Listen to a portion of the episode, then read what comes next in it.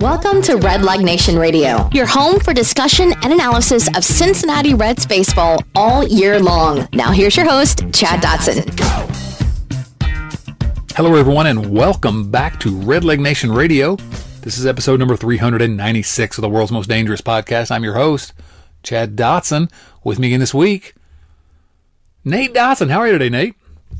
Well, I found out uh, earlier this morning that apparently October 14th is uh, designated as Be Bald and Be Free Day. So um, that's really carrying me through right now. I can't keep up with all, all y'all's fake holidays. Well, I'm usually against these random holidays, but when I found out there was one for my bald brothers out there, I'm very good. I'm not there yet, but I'm I'm getting close. Um, so the red season is over. That's just that's that's my analysis. That is a that is a simple fact. the red season over. We're going to take some time today to kind of review uh, the the year, uh, give out some awards, and uh, and and preview the off season a little bit. And of course, we'll have some viewer mail as well. Uh, I guess we should kind of sum it up by saying the Reds finished the season 83 and 79. They finished third place in the National League Central. Obviously, they did not uh, qualify for the postseason, but 83 and 79. You know, Nate, um, I know it felt like such a letdown to everyone, just kind of because of the way the first half of the season, you know, the bullpen was so bad and it was just frustrating because they only had about 18 or 20 actual major players on the roster at any one time. And, uh, and then in, down the stretch, they, you know, they kind of, not necessarily say a collapse, but they had that stretch there where they were collapsing. Um, and so they finished kind of far out of it, even though they weren't technically eliminated until the final week of the season, which is amazing. So you think about a team who goes 83 and 79, that's above 500, who is literally still in the race mathematically the last week of the season. And, and uh, you think if, if you wanted to be positive about this team, it's pretty easy to say, hey, 83 wins. In the last two decades, the Reds have had three seasons with more wins than that. So, you know, it's, it's a little bit difficult to be too upset about it. It's just, I think it's more of a fun team, but what might have been. Is that fair? Do you have anything to add to that? I'm just glad that we are doing this, that I get to be a part of this, you know, several days removed from the end of the season. You know, emotions run high when you're right in the thick of it. But when you've had a chance to step back and really assess everything we all went through as fans of this team for the last several months, you know, my, my outlook's a little little bit rosier. Like I just feel a little bit better about how the season went than I would have a week ago. Yes, that's that's the same way I, am, and I, I you know I, I, want to let my, I want to try to prevent my feelings about uh, ownership and management from uh, detracting from you know what was a pretty fun team, and yes, they finished 12 games out of uh, first place in the in the division and, and did not qualify for the playoffs, but you know. and I don't want to celebrate 83 wins either. It's ridiculous that that's the fourth highest win total the Reds have had in the last 20 years. I mean, it's completely, completely ridiculous. Actually, in the last 20, like 21 years. Um, so we don't need to necessarily celebrate that, but we've had a lot worse years. So I don't know. I guess I'll take it. We had they gave us some fun times, right? I've had almost entirely worse years. My my entire fanhood with this franchise has been worse yeah, almost every year. Yeah, almost the entire time. So yeah, we can you know beat a dead horse. We can talk about the front office, talk about ownership, and I'm sure we'll get to that plenty. We always do.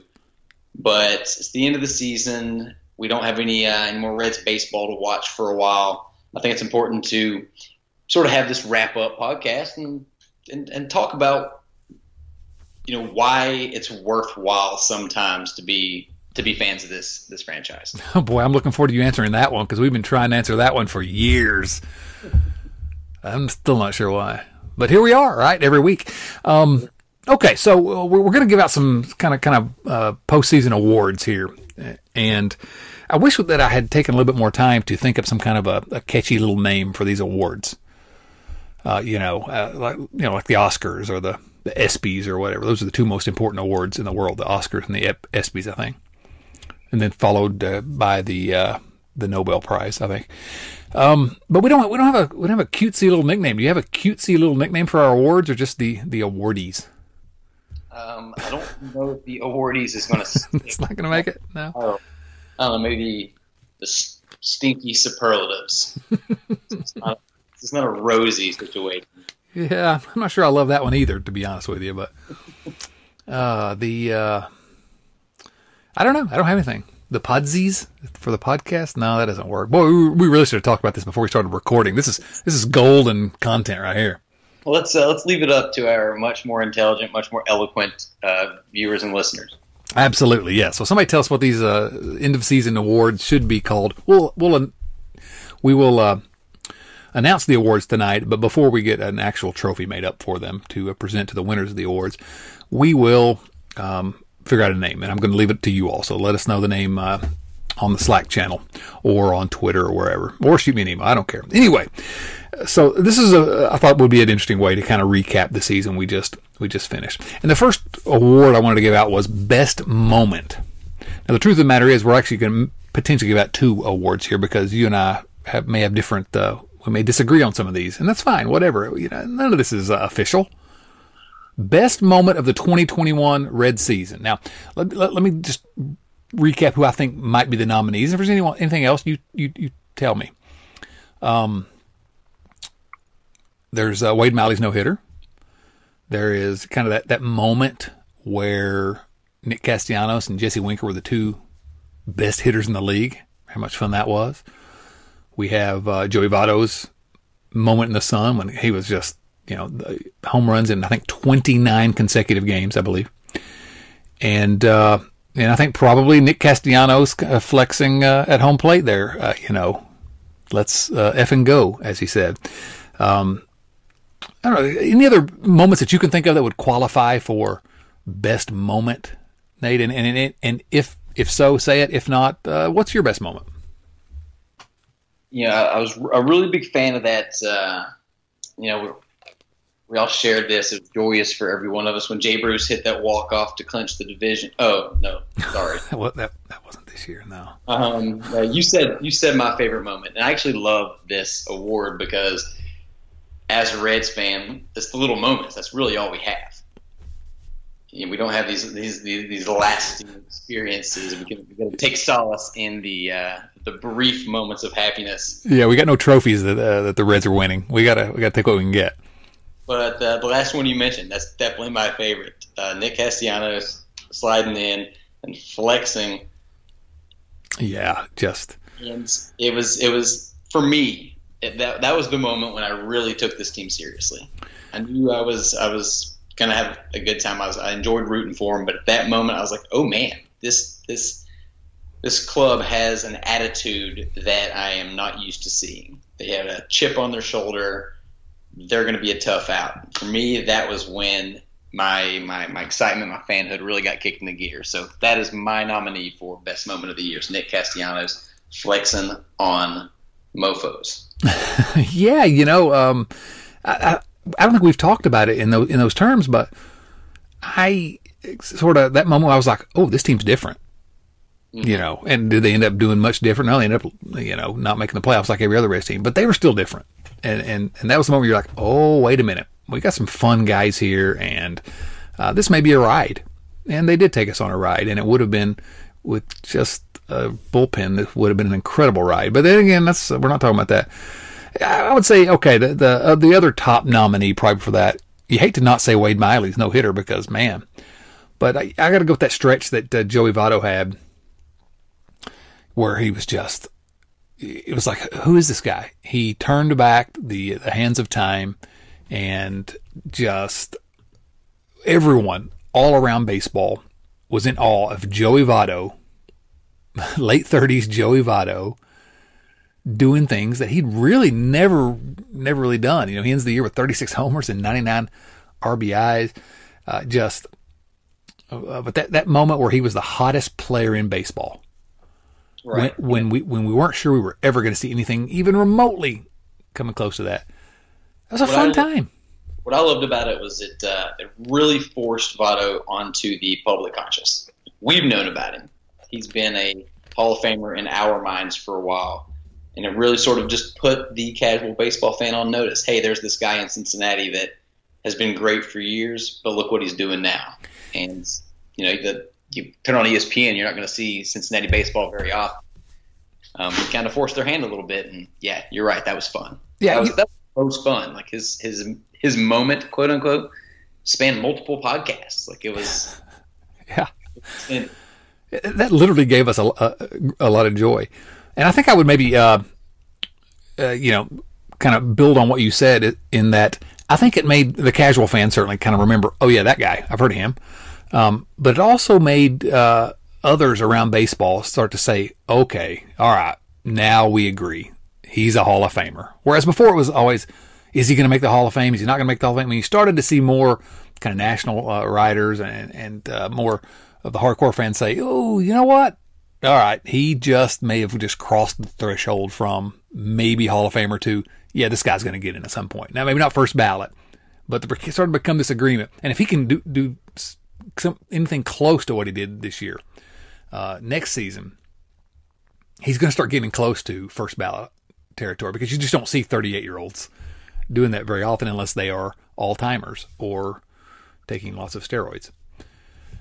Right, and if he does get, uh, if he doesn't make it on the first ballot, I think it will be fair to point to that stretch as what pushed him over the top.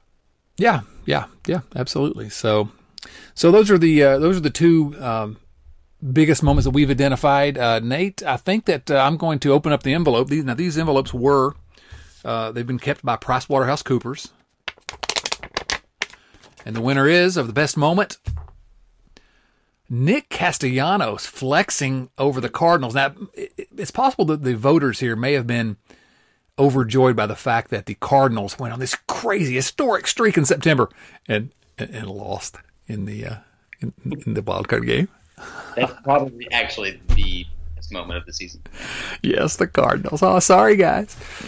And I, I gotta say, I know everybody's expecting me to say it because I'm nothing if not, you know, uh, broken record, but Got to say, the, the guy that hit the uh, walk-off home run to knock the Cardinals out after their historic stretch in September, UVA graduate. Wahoo wah, Chris Taylor did the same thing at Virginia. I was uh, taking odds with uh, some of our, you know, loyal listeners on uh, whether or not you were going to mention that. odds were not my favorite. It, it wasn't worth me putting any money on. No, I, pretty obvious that was going to happen. Very exciting. So all right, so that's our best moment of the year. All right, next uh, category biggest surprise of the year. So, uh, biggest surprise of the year.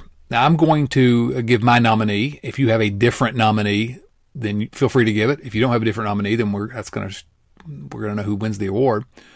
My nominee for biggest surprise, Jonathan India. Jonathan India we heard rumors in the spring that he was going to, that he was he had really improved over last year when he didn't play at all last year basically he was at the um the the alternate site and uh, but but everybody was like all the rumors were like oh man this guy he's he's made strides oh, okay and then in spring he he was really really good I was like well okay but he's never done anything in the minors that made me really think he was a surefire star that he was going to be ready at age 24 yeah he was ready. Probably the uh, rookie of the year. year's not been announced yet, but I can't imagine he's not going to win rookie of the year. Just an incredible year all the way around, offensively, defensively. Um, you know, at the hairstylist, uh, just a fun kid to root for, and and uh, uh, he is. The, we're going to start seeing more Jonathan India, those those jerseys, you know, that kids wear we're going to see start seeing more and more of those around. He's going to be the favorite player of just about every kid in uh, the Cincinnati, greater Cincinnati area going forward because he's just he's got that flow. So that was my bigger surprise of the year was the performance of Jonathan India. Do you have any any uh, nominee that would compete with Jonathan India as a surprise? Um, Mr. India was also uh, my my my selection for biggest surprise. He, I mean, even when he was you know, came out of the gates firing and we were getting excited. I didn't expect him to lead the team in wins above replacement. I didn't expect him to surpass his best minor league season in virtually every statistic. Um, he there, there is an argument. I, I, don't know that I would make this argument, but it's it's it's possible to make the argument that he was more valuable than Votto and Castellanos in some ways. Um, I don't necessarily believe that, but it, was it was just a joy to be a part of it. And I think you touched on a little bit in your uh, last podcast. We get to watch this guy for a while, and that is super super exciting. I think it's worth mentioning uh, some runner-up candidates. Yes. I think Votto has a biggest surprise. Yeah. Nominee. He's in the conversation, isn't he? Who could see that happening? I also threw out uh, Gutierrez and our beloved Jesse Winker as just far exceeding expectations. But I think you're right. Jonathan India has got to be the winner here. Well, uh, yeah, I did want to mention Vladimir Gutierrez. Uh, the big surprise for me. I think maybe I, you know, uh, we already know that uh, you and I both both voted for Jonathan India here. Um, so he's going to be the winner of the biggest surprise of the year. But you know, I'm, now I'm starting to reconsider because Joey Votto was looking like he was dead in the water as a player, just like on the natural aging curve. Um, what about I, I gotta I gotta mention here as well in terms of biggest surprises. I guess I kind of gotta put uh, he's not in the he's not in the competition to win this uh, award, but Kyle Farmer, you know, he, his defense really surprised me. His defense was good. His hitting was not good, but it was a little better than his career numbers. And he had one great stretch. That that could have been in our uh, best moments as well. But um, yeah, Kyle Farmer's kind of on the periphery of this. He surprised a lot of people and did surprise me with his ability to, to handle the position of shortstop defensively. So, but we're agreed. It's Jonathan India, right? Correct. And I, I am surprised that Kyle Farmer was not a complete dumpster fire. Yeah, right. Exactly. Um, so good job, Kyle Farmer, for not being a complete dumpster fire. Okay, now um, next category: biggest disappointment. Biggest disappointment. So let's. Uh, here's our. Uh, who are let's talk about who the nominees might be here. Um, I think that uh, Mike Moustakas would mm-hmm. uh, be one of the biggest disappointments. I think um, obviously Eugenio Suarez has got to be there. I think maybe you put Nick Senzel in there, just more injuries um, to him. Uh, on the pitching side of it, in terms of disappointments, I think you probably put Amir Garrett mm-hmm. in that list. Uh, who else? Who else is, is potentially in that uh, category of biggest disappointments? I was hoping that you would uh, leave out Nick Senzel. I know, I know, it hurts me. Everybody knows I'm a Senzel partisan. He ends up being my selection. Um, the three that I really put consideration towards were Suarez, which is obvious. Um, I'm sure we'll belabor that point plenty. Um, Moose for sure. He just wasn't good really at any point. Well, his first game back after they did that. he was good that game, yes. I enjoyed that day. Um, but I think it's got to be, in my opinion, Nick Senzel. He, the injuries were bad. Um, not entirely surprising with his past, but what made me so disappointed is that he would have checked so many boxes that, looking back on this season, the team really needed. They needed that depth. They needed some player with upside to really step up. And you know, he was he, he could have been that guy. He's got the talent to be that guy, and we just never got a chance to see it. Yeah, and it was just kind of a weird uh, situation with some some confusion, but and maybe some uh, uh, I don't know, gamesmanship may not be the right words, but the, he, he, and the team, you know, just didn't quite see eye to eye on some things, and I'm, I'm worried about his future going forward. Not that he doesn't still have the talent. This kid's got the talent. You, you nobody, you don't just don't hit like he hit in the minor leagues, and as athletic as he is, without being able to play at the big, you just don't do it. Okay, um, but he's got to stay healthy. He's got to stay on the field. He just he just has to. I, I, still feel if he's on the field for any amount of time, he'll get in. A, he'll start to show us what he was before. But you know he's going to be 27 next year, so it's it's it's now or never. Um, and he's not guaranteed a spot next year. Although the fact of the matter is, I think they're going to be needing, as we'll talk later. I think they're going to be needing some outfielders. Um, my vote was for Eugenio Suarez. Just I don't know. I was hopeful that that short season last year, off the shoulder injury, he was bad. But well, okay he'll get back to he's just 29. He'll get back to being Suarez, and he just didn't. Uh, he ends up hitting 198, 286 on base, uh, 428 slugging, and 80 OPS plus. That's below Kyle Farmer's, an 80 OPS plus. But September. What's that? But September. Well, that's what I was going to ask you. You know, um, I know this is what the, the idiots in the in the front office are going to try to tell us. Oh, he's back he's back. And you know what? I watch him in September, 25 games, 370 average, 460 on base, 808 slugging, eight home runs, 13 RBIs in 25 games. And I think, wait a minute. That guy looked familiar. Uh, is he back? Are you will are you willing to bet the ranch on Eugenio Suarez being back? Oh goodness, no. Good. I was afraid you're gonna.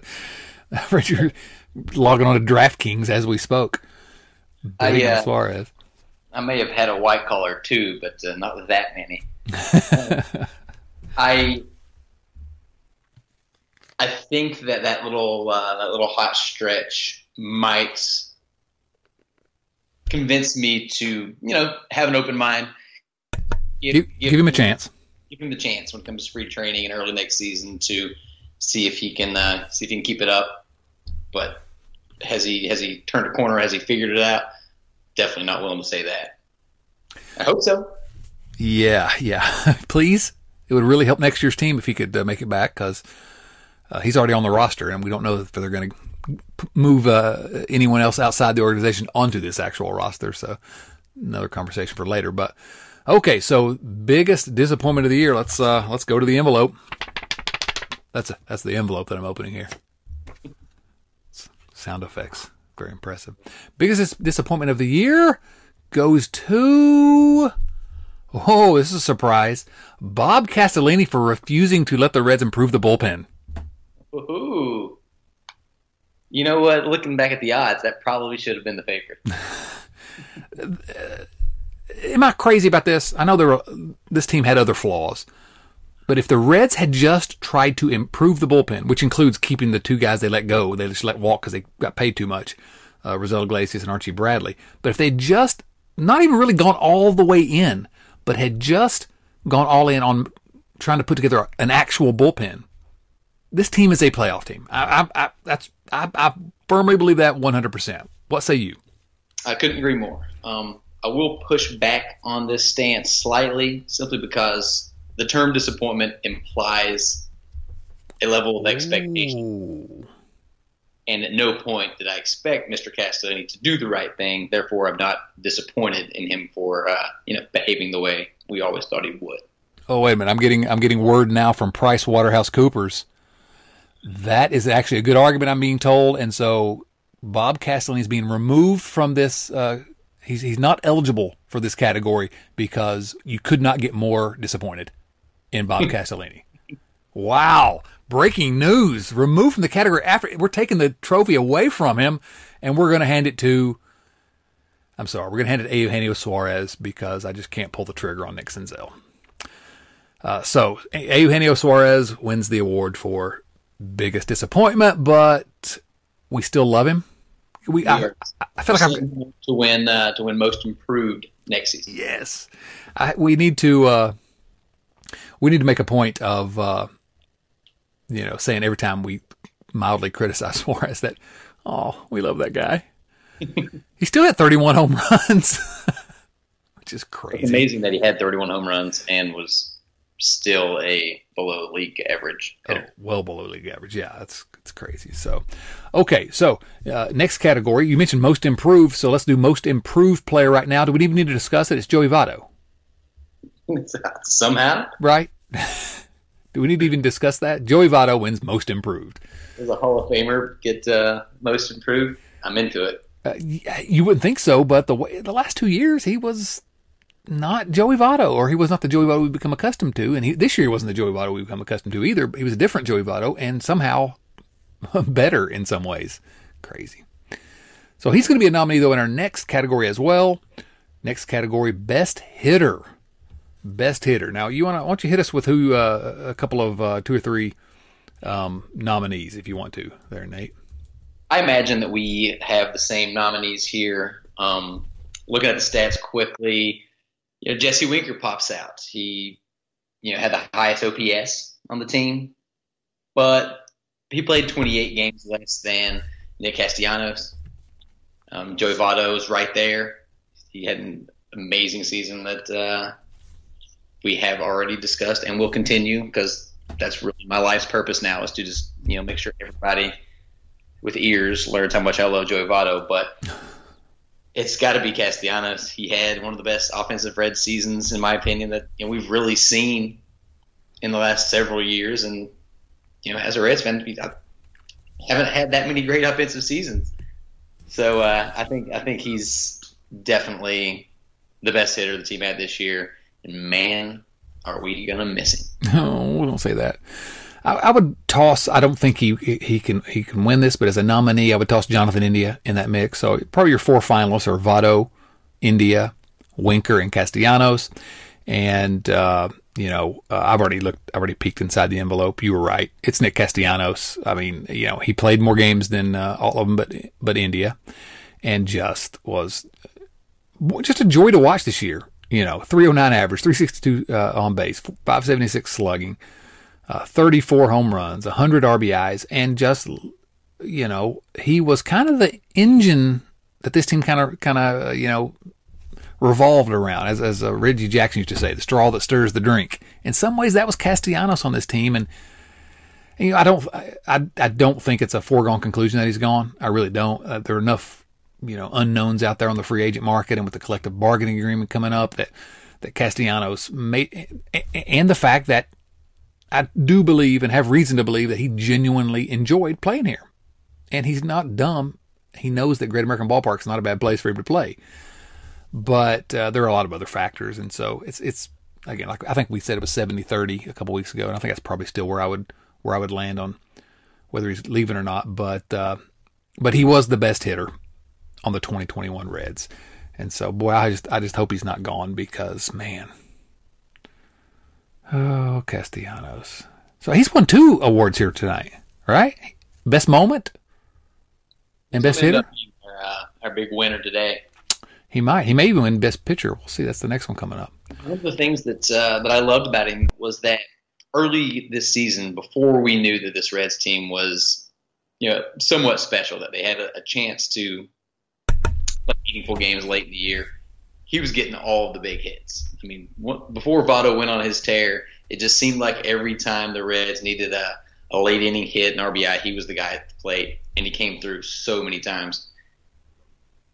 And you know, you can't. Uh, there's no, there's not really a stat for that, but you know, clutch, whether or not that exists. But right, straw that stirs the drink. He was. He was the one that really. I think he, you know, his effort, his output convinced some of these younger guys, some of these uh, less experienced Reds that hey, we can do this. and, how you do it. Yeah, and he also has a little bit of that, uh, you know, uh, something that's always been kind of, you know, Cincinnati just uh, loves the the guy who's just kind of gritty and you know plays hard and just wants to win. A gamer is what you call it. You know, I, I got like Chris Sabo, for example. You know, uh, Pete Rose, obviously. You know, uh, a, there's a type of guy that uh, that Reds fans have just always traditionally loved. And he, to me, he kind of had that. I, I noticed early in the season, like, oh man, this guy, he wants to win. He plays his butt off, plays hard as uh, you know, harder than just about anyone. Uh, just you know, and he he he wasn't the you know uh, the best interview or, but he really truly went all in on this team. And uh, boy, I'd love to see him back. Uh, you, you agree 70-30, he's not coming back, or do you have any sense of it? Well, I'm glad you brought up the CBA part of this. I think that that is important to focus on. I think that is really what gives the Reds the best chance. Other than the fact that he does seem to really genuinely enjoy Cincinnati. I think the the city embraced him as well they should have. But the unknown of this CBA and you know, he's got some guaranteed money. There's a chance 70-30 sounds about right. Yeah, yeah, yeah. Which, you know, to me that says, well, there's not it's not a guarantee that he's gone. So fingers crossed. We'll hold out some hope. Made some comments recently that I probably would have put it closer to 90-10 a week and a half ago. Yeah, maybe, maybe, yeah. Trending in the right direction. Uh, some of that may just be that he's saying the right things. He's smart enough to know that uh, you know what to what to say. Unlike our general manager, who should never speak in public again. Um, you know, he's he's saying the right things about Cincinnati and how good Cincinnati was to him, but it has the benefit of being true as well. You know, so um, fingers crossed. That's something we'll be following uh, this offseason as we uh, as we see what happens there. Next next category, best pitcher. Castellanos actually was not nominated here, as it turns out. So, best pitcher. Here are our nominees for best pitcher. Okay. Uh, Ryan Hendrix, Sean Doolittle, Cionel Perez, Carson Fulmer, Jose De Leon, Michael Feliz, Cam Bedrosian, Edgar Garcia, and Riley O'Brien. Good Lord. Those are actual pitchers who pitched for the Reds this year. I thought you were making up names on some of those. I feel really bad that I mentioned Sean Doolittle there because he's a UVA guy. Um, I, I, I, retract that. I'm going to go back and edit that out. Um, and I didn't even mention Heath Hembree or uh, Brad Brach. oh my gosh. I was just looking at ERAs I skipped right over them. All right, best pitcher nominees. I'll, I'll give you uh, the nominees here, and if there's anyone you want to add, uh, feel free to do so. My nominees would be Luis Castillo, Tyler Mahle, Wade Miley, Sonny Gray, and Tejay Antone. Tejay Antone. Only 23 games, but my goodness, was he lights out. So, uh, anyone you have to add to that list? Uh, nope. I think that uh, that covers it. Who, Son, uh, Sonny Gray had a good your... season, but I'm not sure he really fits in this group. I, you know, he might be the and, and Antone because he got hurt, but those are two. I think to me, it's between Castillo, uh, Mahle, and Miley. You, you think so? Agree, agree completely. Well, give me some analysis here. Um, so personally, I went with Mahle. Um, I I loved what Wade Miley did this season. How often we don't get we don't get many no hitters. That was fun to root for, but Mahle's consistency won me over. Um, Castillo was great. He has the best stuff. He's probably the best pitcher on the staff. But Mahle led all the starters in Ks per nine. Um, he was good all year.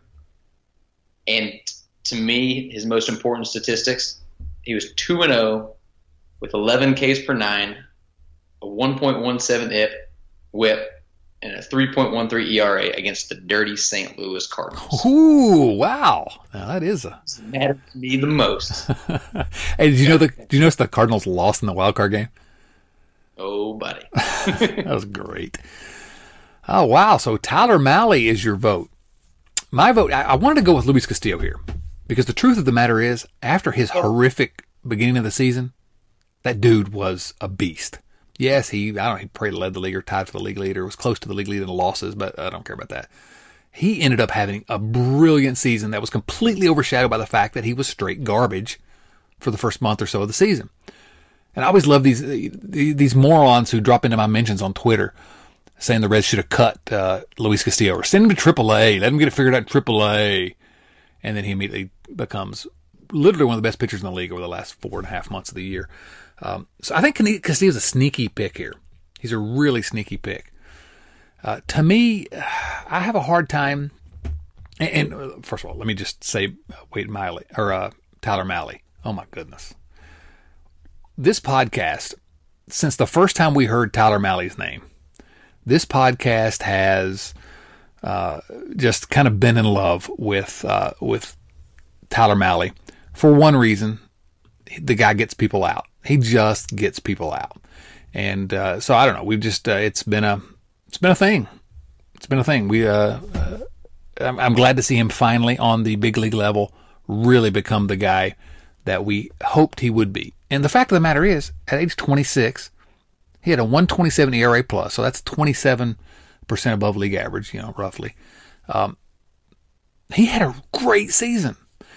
His numbers, it's interesting to see whether it's going to. I look forward to next year to watching Tyler Mahle because his numbers on the road were unbelievable. Unreal. Yeah, makes you wonder if he, he were pitching it somewhere else uh, other than Great American Ballpark in his home starts, whether he's one of the best pitchers in the league. I don't know if, if his game just doesn't play in Great American. That doesn't sound fun to wonder whatsoever. no, I don't. I don't want to wonder that at all. Uh, you're right. Uh, but I look at Wade Miley, and Wade Miley was bad in September. Ultimately, went on the uh, disabled list. He was really bad in September, and that caused his numbers to look uh, look worse over the course of the season. But up through the end of August, before that, the dude was 11 and 4, 2.74 ERA, just and he was the guy that kind of held this rotation together a little bit when Castillo was struggling, when the Reds were giving starts to Jeff Hoffman. the Reds gave starts to Jeff Hoffman. When the Reds were giving starts to, uh, you know, um, Jose De Leon, I think got got got, got a start, uh, got a couple starts. Um, let's see who else. Uh, well, that's the end of the season. Reiver Sanmartin got a couple there, but um, he kind of held this rotation together and with with with Mahle. But then Gray was hurt for a while, and Miley continued to really dominate. So, um, so my vote went to to Wade Miley for the pitcher of the year. So let's uh, let's open the envelope, Am. Ooh, amazing! It's amazing. We have a tie. Since there were two voters, I think we had a tie between Tyler Mahle and Wade Miley for co-pitchers of the year. And I think it's defensible. Uh, based on Mahle was so lights out on the road. Miley was really good until the last month. They both had some flaws in their in their in their uh, resume, but man, I wanted to vote for Castillo. I just couldn't pull myself around to do it. So Miley, Miley probably should have gotten a few votes for biggest surprise. Also, boy, you know, in, in retrospect, yeah. Why didn't you vote for him? Well, you know, because I hadn't had my white claws when I was coming up with these answers. Vino Veritas. You know, I'm gonna I'm gonna go I'm gonna circle back to that one actually for biggest surprise. We probably did Miley a disservice in spring training this year. There were people, and again, I, you don't you don't want to judge the Reds fan base on Twitter, but there were many people. I, I need to go back and find all the people who tweeted at me about how ridiculous it was that Wade Miley was just kind of being given a, a, a spot in the rotation. You know, oh, he's awful. And these are people who saw him pitch in start four games for the Reds previous year before he got hurt. Four games, and he was he was bad. And people were like, "Why are they giving him a spot?" And I'm like, "Wait a minute, hold on.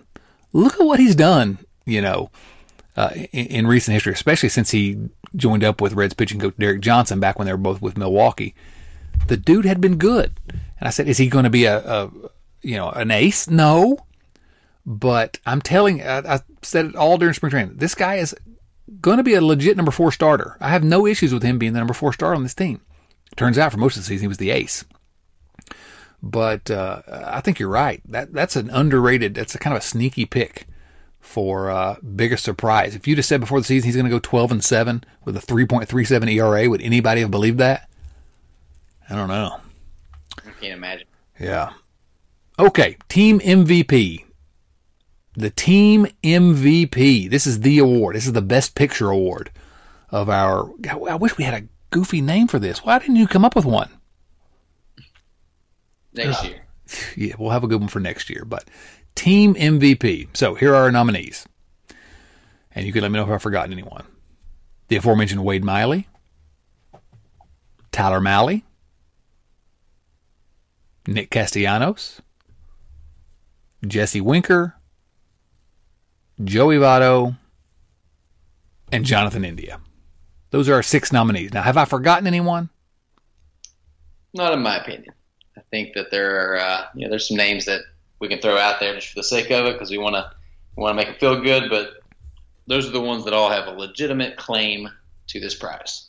So, um, I want to say something before we before we dive too much further into this, which is that we've not mentioned Tyler Stephenson at all yet. And that feels disgraceful because what a great season the kid had at 24. This guy's the future at catcher. Just terribly exciting. Well, we can. I mean, it's it's your podcast. We can create a new category. Who is the second best rookie?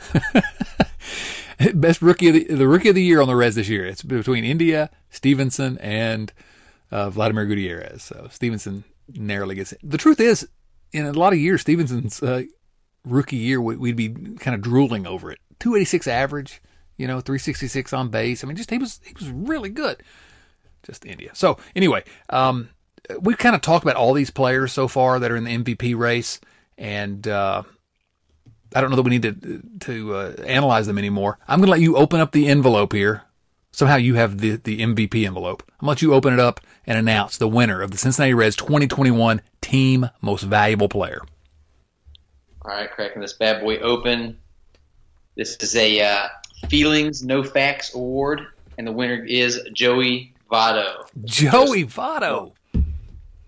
Um, maybe he wasn't the best offensive player on the team, but he's he's the lifeblood. You got to imagine that, uh, that that that clubhouse, that locker room, must have really rallied around him all season. The Reds were one of the most talked about teams in the league for a couple weeks, and it was all because of this guy. I got to stick with uh, with our our buddy, our best, our goat, Joseph Daniel. You know the the uh, there's always this debate over the what's the most valuable player. My thought's always been, well, it's the best player. Um, is is by definition the most valuable. But traditionally, the way that vote has gone has been, you know, using different uh, different uh, you know intangibles, quote unquote. And here, I mean, Votto has a claim to be the, you know, he, he you know, kind of got narrowly edged out as the best hitter on the team, probably just because he got hurt for a little while, because uh, his numbers were fantastic. But I noticed guys like Nick Castellanos and Jonathan India talking about how much they enjoy learning from Votto and playing with Votto and trying to win for Votto. And you know, you see these comments throughout the year. I think you can make the case that he's he may not be the straw that that, that stirs the drink, as we said earlier, but he may be kind of you know the uh, the sun that everything revolves around in Cincinnati right now. I just wish the ownership would understand his time is limited. We need a win for him. You know, we're picking these awards as fans, and that home run stretch was the most fun I've had as a Reds fan since probably 2013. That is the s- saddest thing I've ever heard in my life. it didn't feel good to say. That's disgusting. All right, we were going to give out some some quick grades. Um, that took a little longer than we expected. That was fun though. I, am glad we we did those those awards. We will, uh, but quickly let's give some grades to a few things. A A to F. Okay. Um, we will uh, see if we can agree on these. The offense. What grade would you give the offense? The Reds' offense this year. I'm going to give them an A. They were top five in the NL and pretty much every meaningful offensive stat. Um, I, I didn't expect them to be as good as they were, even with some you know a couple glaring holes. They were pretty good almost all year. I'm, I'm gonna they're above average all year. I'm gonna give them an A. Yeah, I think I'm going B plus on that. I'm going B plus for the reasons you said. I mean, you know, they were good, but uh, the reason I knock them down some is that, uh, and I may, I could probably be convinced to go to B if I wanted to, but just because when it really counted in, in September, they disappeared. Um, but overall, fantastic year for the offense. No, uh, no issues there. Uh, the starting rotation, I give an A minus to the starting rotation. I just when you have four pitchers, the quality of Castillo, Mahle, uh, Miley, and Gray, and then you even have Gutierrez doing a serviceable job. Uh, a minus might be a low uh, grade for the rotation. Now, this rotation was as good a rotation as it's it's in the inner circle of rotations we've seen in our lifetime. Yep, I agree. I had them as a uh, as an A minus. Um, they were asked to do more than I think any other rotation in the National League. yeah, For, they had to carry that why bullpen, and they did it with the plum. Like they they were deep, they were consistent. Almost every day we had someone on the mound that we could trust, and that was fun and a new a new feeling for me. Yeah, and you look at these guys, and if the Reds uh, don't want to cheap out, they can have all these guys back next year, mm-hmm. with potentially the addition of Hunter Greene and or Nick Lodolo. So, boy, that would be a, a well. Uh, again, we're not going to get into next year on this podcast. We, we, thought we might, but I think we're going to push that off the next next week, the uh, the off season preview. Uh, because I can't bear, I just can't bear to do it. We're trying, to, we're having fun here, uh, reminiscing about the good stuff. Uh, but in the interest of uh, full disclosure, next we got to talk about the bullpen, so we're not really reminiscing about the good stuff. What grade do we give the bullpen? Uh, I think we probably both agree on this one. What grade do you give the bullpen? I went with a D plus. Oh wow, D plus. And I started with an F, and I thought about it, and I felt bad. yeah, you don't want to upset these guys. They're they're humans. My only note, the reason that they got the D plus as opposed to an F was they tried hard. well, that's true. They every single one of them tried hard. You have to give them that. Um, it's like, it's that you know, it's that kid in high school who just you know, he, he wants to learn, he wants to be there. The teacher's just not giving him enough to work with, but they were spending extra time in office hours. They just couldn't grasp the material. You don't want to fail them. That kid tried. That was their that was their bullpen. Well, see, but that that was that was me on the baseball field in high school, and uh, the the coach. Uh, I guess he didn't fail me, but he was successful in convincing me to go play tennis. Coincidentally, I uh, you know, talked to your former baseball coach, and he also gave you a D plus. wow, that's actually way better than I would have expected. Uh, I'm going with an F for the bullpen. I just can't do it. I just I can't do it. The, the bullpen is the reason. Well, no, the the reason is ownership and, and management that the Reds didn't win more this year. But in terms of on the field, it wasn't for lack of trying from these guys. They just we had guys in that bullpen who just couldn't do it. It wasn't their fault. They were trying. The Reds put them in a position where they were set up to fail. Def- right. yeah. trying to I appreciate that. You've rated the Reds bullpen higher than anyone uh, ever could have uh, expected, and I appreciate your uh, caring about their feelings. They're human beings too. The defense, the defense, the grade I give the defense is I'm going uh, D plus on defense. And I, I started at C minus, and then I said, no, I'm going to go to D plus because I, you know, I just we're in a year where def- we're in, a, in, an era where defense doesn't matter as much as it used to be. But man, this defense was bad most of the year. Of all the starters, uh, or the you know the I would include Tyler Stephenson with Tucker Barnhart at catcher, but you know so that's that's nine basic basic regulars. Since Senzel was hurt most of the year, he's he's a good defensive player. Shogo didn't get a play. He's generally decent. The only plus defensive players were Jonathan India and Tucker Barnhart. This defense at times looked brutal. And they put Suarez at shortstop for a long time, and he bless his heart. I love the guy. Again, here we go. We got to say that, but he was brutal. Kyle Farmer was better than I expected, so I, you know that's I think that's why I put, maybe push it up to C minus. What do you say about the defense? Um, I had them at a C. Uh, as a team, they had negative 33 defensive runs saved. I, I don't think that's good. Yeah, um, fair, fair.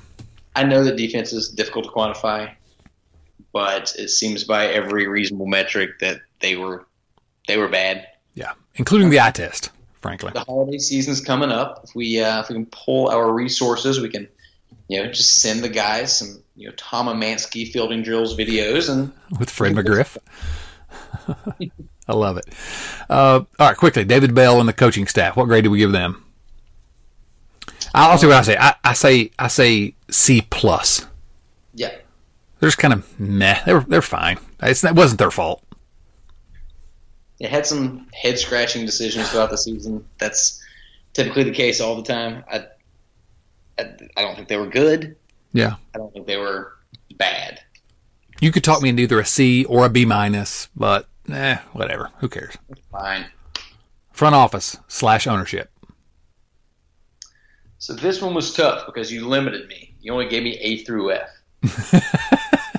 I did a little research and I found out that the uh, the Khmer language. I'm not sure about my pronunciation there, but the uh, language they speak in Cambodia has 74 letters. Might be a, uh, a, a better scale to rank these folks on. I wasn't able to identify what the 74th character was. 74th letter. So it's whatever the Cambodian equivalent of Z is.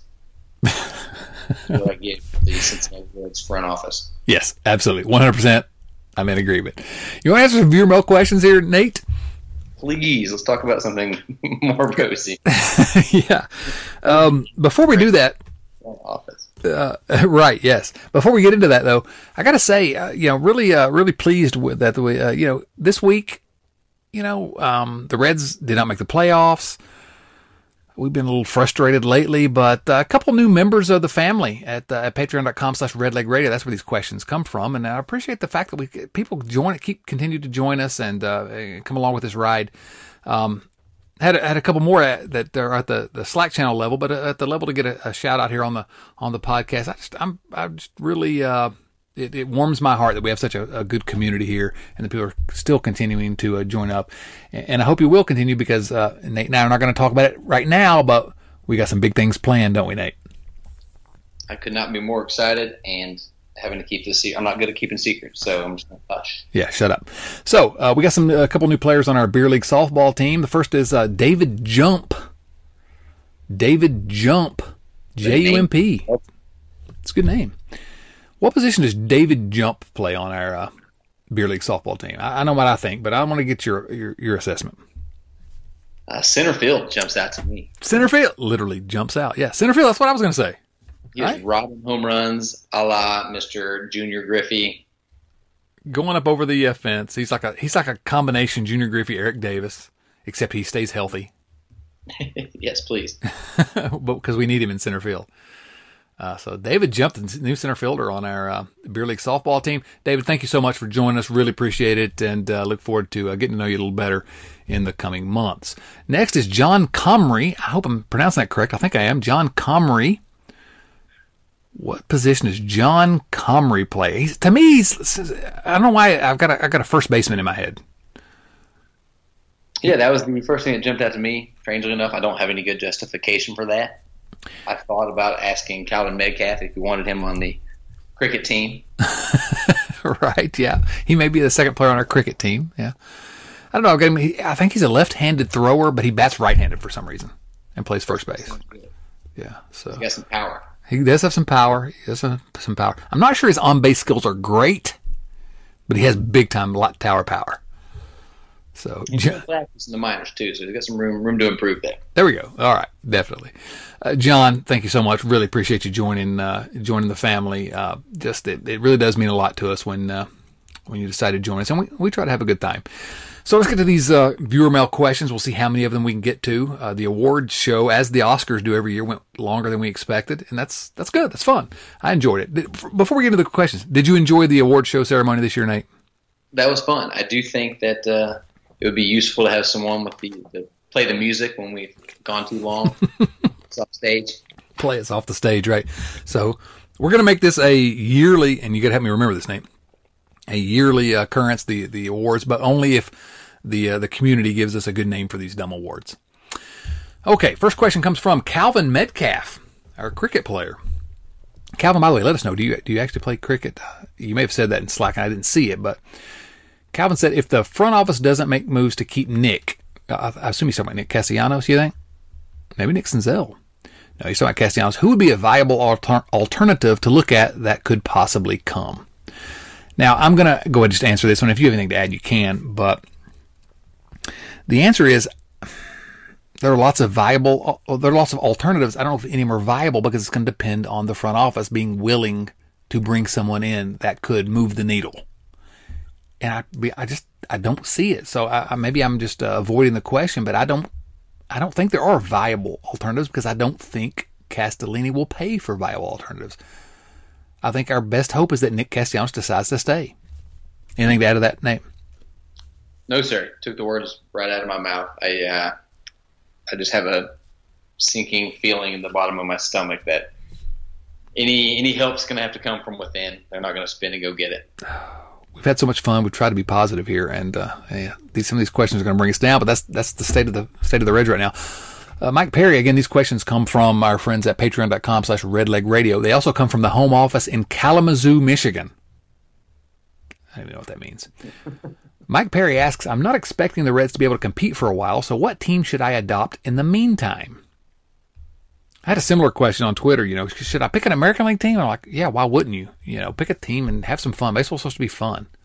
So, what team should Mike Perry adopt if he's trying to pick a team to, that's going to compete? This is tough. You want to find someone who is, I think, just exciting. Some, somebody, somebody fun with some energy. Um, you obviously you don't want to pick an NL Central team. That's sacrilege. Um, I'm personally against rooting for teams that have the designated hitter. So that would be the American, and it's about to be maybe both leagues, unfortunately, but that's something we didn't talk about. But if I have to pick a team for me that I'm going to root for, it is the Atlanta Braves. And as much as I don't, you know, I grew up really, really disliking the Braves. I think they're young, they're fun to watch, and I think that uh, I think that Joey Votto and Freddie Freeman have a little bit of a bromance. could be making this up, but they seem to really get along, and that's enough for me. Yeah, I'm not going to pick another National League team, but the Braves have some likable guys. I mean, yeah, Freeman obviously, but my man, I love Ronald Acuna. That dude is just, just love that guy. Um, and probably, I, not probably. That's who I'm. That's who I'm pulling for in the National League right now. If I have to, if I had to choose a team to pull for, but I, Mike, I'm going to suggest the Tampa Bay Rays just because I don't know. I love that organization. I hate.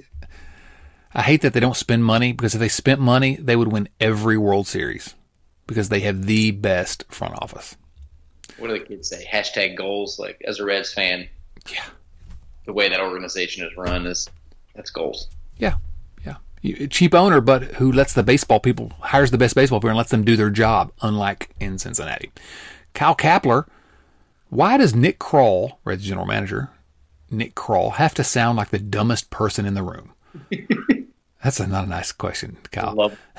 I get the whole what he says is being controlled by Bob and one hand tied and all that, but he just seems like an idiot to me. Well, let me say this, Kyle.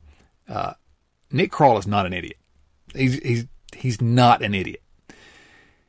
I'm not willing to say that he's a good general manager. I don't think we have any evidence that says he's a good general manager, but I know for a fact he's not an idiot. Um, he, well, I just he's not an idiot.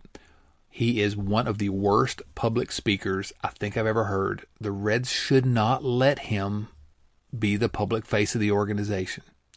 He just sticks his foot in his mouth every time he opens his mouth. You know, they talk about off-season plans, and in the first three answers, he mentions the budget. Okay, it's true. Yes, Nick Krall. We know that you got to figure out what your budget is. That you're going to have to be told by ownership what your budget is. We know that's going to go into every single thing you say. But you a competent general manager would lie about it, right? You're you're kind of doing PR for the team, and you're feeding into this. Oh, we're we're poor, and there's no chance we're going to compete. It just it's it's frustrating. He's not an idiot, but my goodness, he should never speak in public ever again. I don't know if you have anything to add to that. I kind of went too far, maybe. There should be 10 or 15 standing in the back of the room every time he's in front of a camera with giant poster boards with a cliche on them. And then and steps forward after the question is asked says, Say this cliche now. You don't have to be honest. Just just say something that we want to hear. yeah, you know, um, I've, I've, long thought they should uh, hire me in, in one role, uh, which they never, they're never going to do as long as Castellanos owns the team. But um, and, and, there's kind of a second role now that I think I thought always thought you know they should hire me. Bill Simmons used to talk about teams should hire a, a fan before you made any deal that could tell you, oh, here's how this is going to go over with the fan base. you know, just, just, let them know. Oh, kind of a voice of the fans. Yeah, the, the fans are not going to like this, and at least take that into consideration.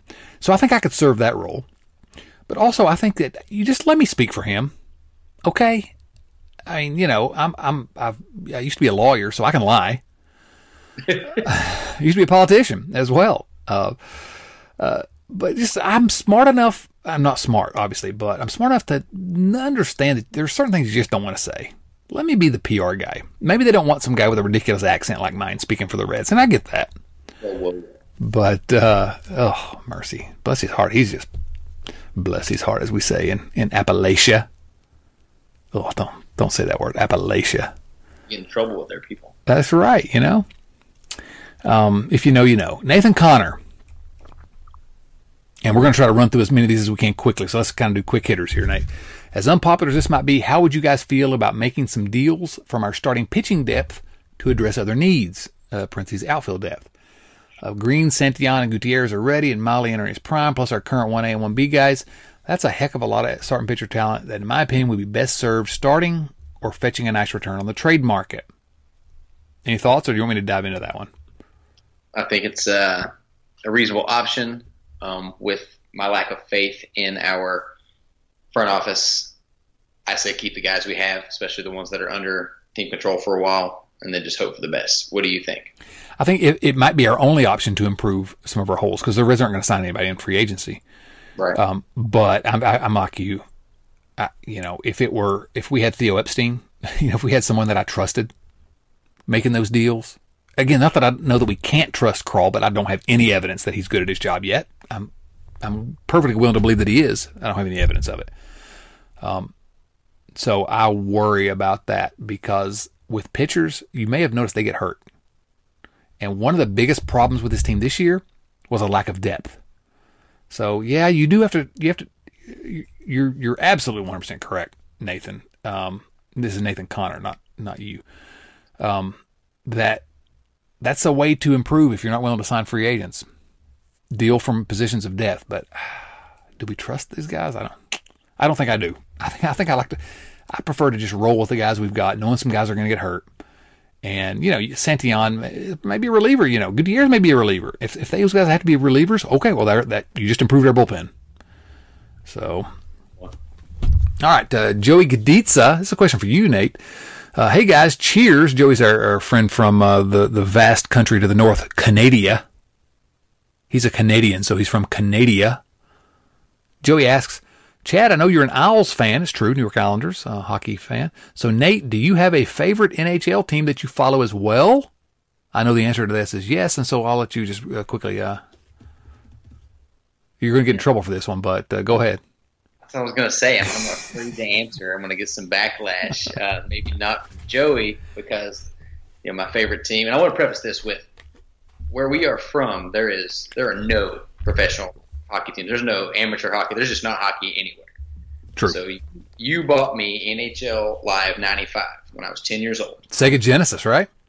Absolutely. Oh, and that good game. got me into uh, to a fellow named Mario Lemieux and the Pittsburgh Penguins. They were great. Lemieux was unstoppable in that game. Um, as a Reds fan, I have appreciated the fact that I have had the Penguins win a few Stanley Cup championships in my lifetime. So give me all the hate you guys want to. Um, Joey, one of your fellow Canadians, Sidney Crosby, I, I adore him. And the Penguins, I, I have a, bit of a bit of a love affair with.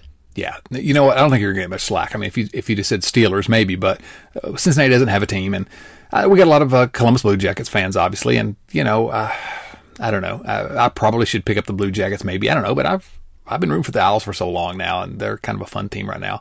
So I'm, I think that's perfectly reasonable. You were a kid and you fell in love with uh, Mario Lemieux and Jaromir Jagr, and you know it makes sense. So they were fun, and they're and, you know they've been fun many years since then. I can't begrudge you rooting for a team that actually wins. If Cincinnati uh, got an NHL team, maybe we would reconsider. I don't know. We'll see, but uh, that's not going to happen. All right. Uh, oh gosh, quickly we got to get through some of these. Uh, I got some really good questions. So quick hitters. Um, do you think we can be uh, quick about these? Yeah, you're the boss. Yeah, we can't. Uh, but we're going to try. Michael Henry, does playoff success matter? The season's 162 games long. The playoffs are at most 20 games long. Should we place far more weight as fans on the enjoyment the 2021 Reds brought us with their great starting rotation and amazing seasons by Votto, India, Stephenson, Winker, and Castellanos than the disappointment in missing out on the second wild card spot? I love the attitude. Appreciate the optimism. Um, I think if we did that Michael, then we are letting the front office and ownership off the hook. And I think, uh, you know, it's, it's we can't do that. It's our responsibility to care about the playoffs. This team was fun, but we could have made the playoffs if people uh, people in charge would have tried a little harder. Yeah. A little. yeah, playoff success ultimately does matter. Uh, although everything everything Michael said is absolutely true. You know, um, they did bring us joy, and we've tried to remember some of that uh, at points during the season. We constantly try to remember that, but uh, yeah, I don't want to let I don't want to let him off the hook. John Majewski, what are the possible moments from 2021 that might make a revised edition of the Big 50, the many moments that made the Cincinnati Reds? That was a book that came out, and uh, great book, great book, Nate. I don't know if you've uh, seen it, but um, you should read it sometime. Um, Booker Prize candidate. I think it was, yes. Yep. So, possible moments he suggests about his home run streak in his rookie of the year campaign, Miley's no hitter, all possible candidates. The fact of the matter is, I don't, uh, you know, I don't think we had any moments from 2021 that could have cracked the big 50. Um, and frankly, that's that's good for me because the book is evergreen. As long as there are no new moments to add, the book is just as perfectly up to date as it ever was. I'm excited for you and Mr. Garber to come out with the Big 53. the Big 53, right. At some point, we'll get three more. A, a question here, Nate. I know you read the book, but uh, do you know what the most recent moment in the Big 50 was? The most recent. Was it Jay Bruce's walk off? It was not. Scooter Gennett. Scooter Oh. Gennett, four home runs, yeah. You didn't actually read the book, did you? I read it again this summer. Ooh. I'm never reading it again. I've read that thing so many times, it's ridiculous. I love Chris Garber's chapters. Oh, those were the best. I I, I, I agree. I get it. I, that didn't hurt my feelings. I'm just glad I was able to talk him into joining me on that tr- that uh, crazy ride. Mike Mannix, where do you think Kyle Boddy will end up next year, and what further fallout do you expect to see related to his departure? For example, any chance Derek Johnson or any analytics staff leave us to join him? Okay, uh, Kyle Boddy will land somewhere. I don't know where. I don't think we have anywhere. There's any way to guess where that is. Um, uh, but any other further fallout? Yes. Uh, I I would not be surprised if Derek Johnson's not here next year. Uh, we don't, you know, we don't know for a fact. David Bell said he hopes uh, that his whole staff's coming back. Derek Johnson gave an interview and he was like, eh, you know, he was lukewarm in the interview, S- trying to say all the right things. He's a pro. Um, I think there's a significant chance. I think it's uh, 50-50 that Derek Johnson's not here next year analytics staff, the fact of the matter is, more of the uh, analytics staff has left than anyone knows. I'm trying to pin down. I'm, I'm trying to do some in, uh, independent research, some reporting. Um, but there have been a number. It's got to be. Well, I don't know the number, so I, I can't say right now. I'm trying to pin that down. A bunch over the last year, a bunch of the analytics staff has left the Reds. Uh, so the the fallout is that the Reds are moving away from a, a more analytic uh, approach to player development, which is uh, means that they're going to be kind of alone out there. I'm afraid they're going to go back to being number 30 when it comes to all that, when they had made such great strides. So, I we don't need to dwell on that too much. I don't know if you have anything even to add to that, Nate, but it's it's not a good topic. It's not going to make you feel good about the Reds if we talk about that much more, Mike. Anything to add, Nate? Nope, I'm, I'm not into Yeah. not the Reds. So let's uh, let's move on. Um, let's see here. Uh, Chuck Nichols, uh, he calls Vlad Gutierrez Vlad the Inhaler. I love that. Do we approve of that? Is that a thing that's been happening that I'm unaware of? Because I read that and I'm in. I'm, I'm all in on that nickname. I don't know why or what it means, but I love it. yeah, I don't know. Maybe he needs to be vaping in the dugout in between innings. Um, so where do we? His ultimate question is: Where do you see Senzel next season, and who do you think will be the next rookies to impact the Reds next year? Well, for the rookies, I think uh, it's going to be one of either. Uh, well, you got oh, so many choices actually. It's uh, Hunter Greene, Nick Lodolo, Jose Barrero. That's who I think. I think Barrero is going to come out and and I think he's going to be this year, next year's Jonathan India. I really believe that. Yep. Where do you see Senzel? Uh, I see him in center field, but show me, right? I mean, I don't know. I don't think I think it's be foolish to count on him staying healthy. But if he's healthy, I think he's your center fielder because the Reds don't have a center fielder. He needs to get uh, you know the TB12 on audiobook and stay healthy. Exactly. I agree. Just stay healthy. Hooper Powell, is it me or does the future of this franchise with Nick Krall as general manager could be titled as Ernest runs an MLB team? Also, sneaky candidate for my favorite question of all. Ernest runs an MLB team. What's your favorite Ernest movie? Um, Ernest goes to camp. I would say Oh, scared stupid. Scared stupid was where I was going to go. Yeah. It was they're all amazing. Oh, if you don't know the Ernest movies, come on, you got to watch those. I, I pretend like I'm a cinephile, but I'm a sucker for an Ernest movie. They were so good. Jim Varney, American Treasure. American treasure, absolutely. Inner Circle Hall of Fame. Um, okay, last two questions quickly. Seth Shaner, the problem with realizing your team's ownership is not going to try is that it makes it difficult to muster energy for something you've loved all your life. What advice can you give to try to find the positives and have hope for next year? I mean, hope might not be a strategy, but it's something a fan should be able to have. Well, I do always say that hope's not a strategy for the front office, but it is for fans. Uh, you know, I would say that try to remember why you like this game and uh, and why you like this organization. Part of what I like about this organization, frankly, and they play on this so much, but it's the history of this uh, of the franchise. I wrote a book about the history of this. Uh, co-wrote a book about the history of this franchise. I kind of just kind of like that feeling of being part of something that's uh, been around forever. And uh, you know for a century and a half, and and a lot of fun times that we can still reminisce about, even when the, the current team's not doing well. And we've already discussed today many positives about this team. There were a lot of fun things that happened this year. There were a lot of things that brought you down. Do what I've done for a, a long time now. I've decided I'm just not gonna. I'm gonna force myself. I'm not gonna get upset if they lose. They just lose. Okay. I get more upset than I should at front office stuff sometimes. But if they lose, whatever, it doesn't change my life. But when they win, oh, I liked watching that. That was fun.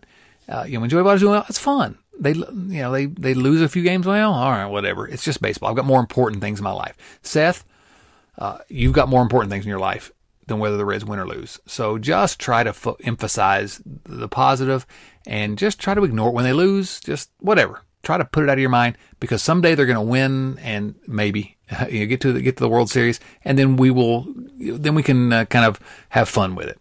So that's kind of a rambling answer, Nate. I don't know if you have a have a good answer for that.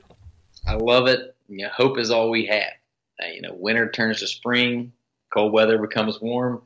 And come April first, opening day, every team's going to be tied for first.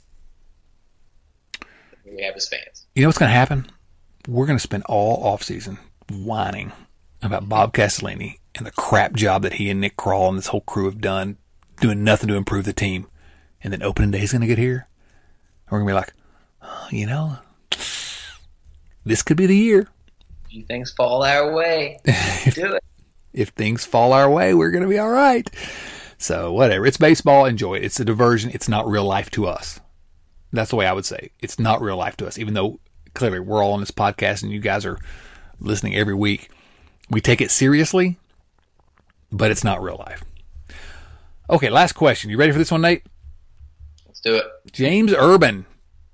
Nate's buddy James Urban. It's Halloween season, so I must know what's the official stance on candy corn for this podcast. Good or bad?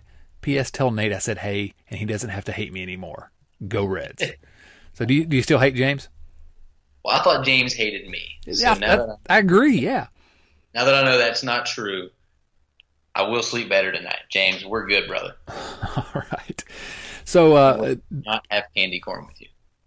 do you have a stance on candy corn? I say everyone should go out there and not listen to anybody else. Enjoy what you enjoy. I will not be having any candy corn myself. But if you like it, eat to your heart's content. You know, I uh, I will not be having any candy corn either, um, because I'm trying to watch my uh, my girlish figure. But um, I'm pro candy corn. I like candy corn. I'm glad it exists. It's more for other people. I can disappoint my trick or treaters. I'm not anti. I mean, I'm anti these candy corn pumpkins that they have now that are not actually corn, but they're like pumpkin shaped uh, of whatever candy corn is made of. That type of candy. Oh no, I don't know what that is, and at this point, I refuse to look it up. Yeah, don't don't. It's not good. Not good. So anyway, uh, candy corn. Uh, we're lukewarm on it. I guess is what we, the official stance of the podcast would be. Uh, but we're completely anti circus peanuts. I think we can agree on that, right? It's a fact. Spawn of the devil. Okay, uh, Nate, uh, we've gone long. Any final thoughts for us uh, here as we uh, as we wrap it up? No, this has been really fun. I appreciate you having me on. Uh, you know, several times throughout the season. I can't wait to you know do more and more in the coming months and years. And I hope that everyone out there will uh, join me in celebrating Be Bald and Be Free Day on October 14th. be bold and be free day. Oh, bless your heart. All right, Nate, uh, it was fun. Appreciate you joining us. Uh, I'm not going to say much more here because we have gone a little bit long, except that, you know, they're the Reds and uh, we are committed to, to going forward uh, here. And let's just try to have as much fun as we can because why else are we here? Uh, we, to have fun. Uh, so this is episode number 396 of the podcast. Subscribe wherever you find podcasts. For Nate Dotson and Nick Castellanos, please, please stay in Cincinnati, Nick. This is Chad Dotson saying, so long, everyone. Thanks for listening to Red Leg Nation Radio from redlegnation.com. Subscribe to Red Leg Nation Radio on iTunes or through your favorite podcast app and join us for discussion of all things Reds at redlegnation.com. 24 hours a day, 7 days a week.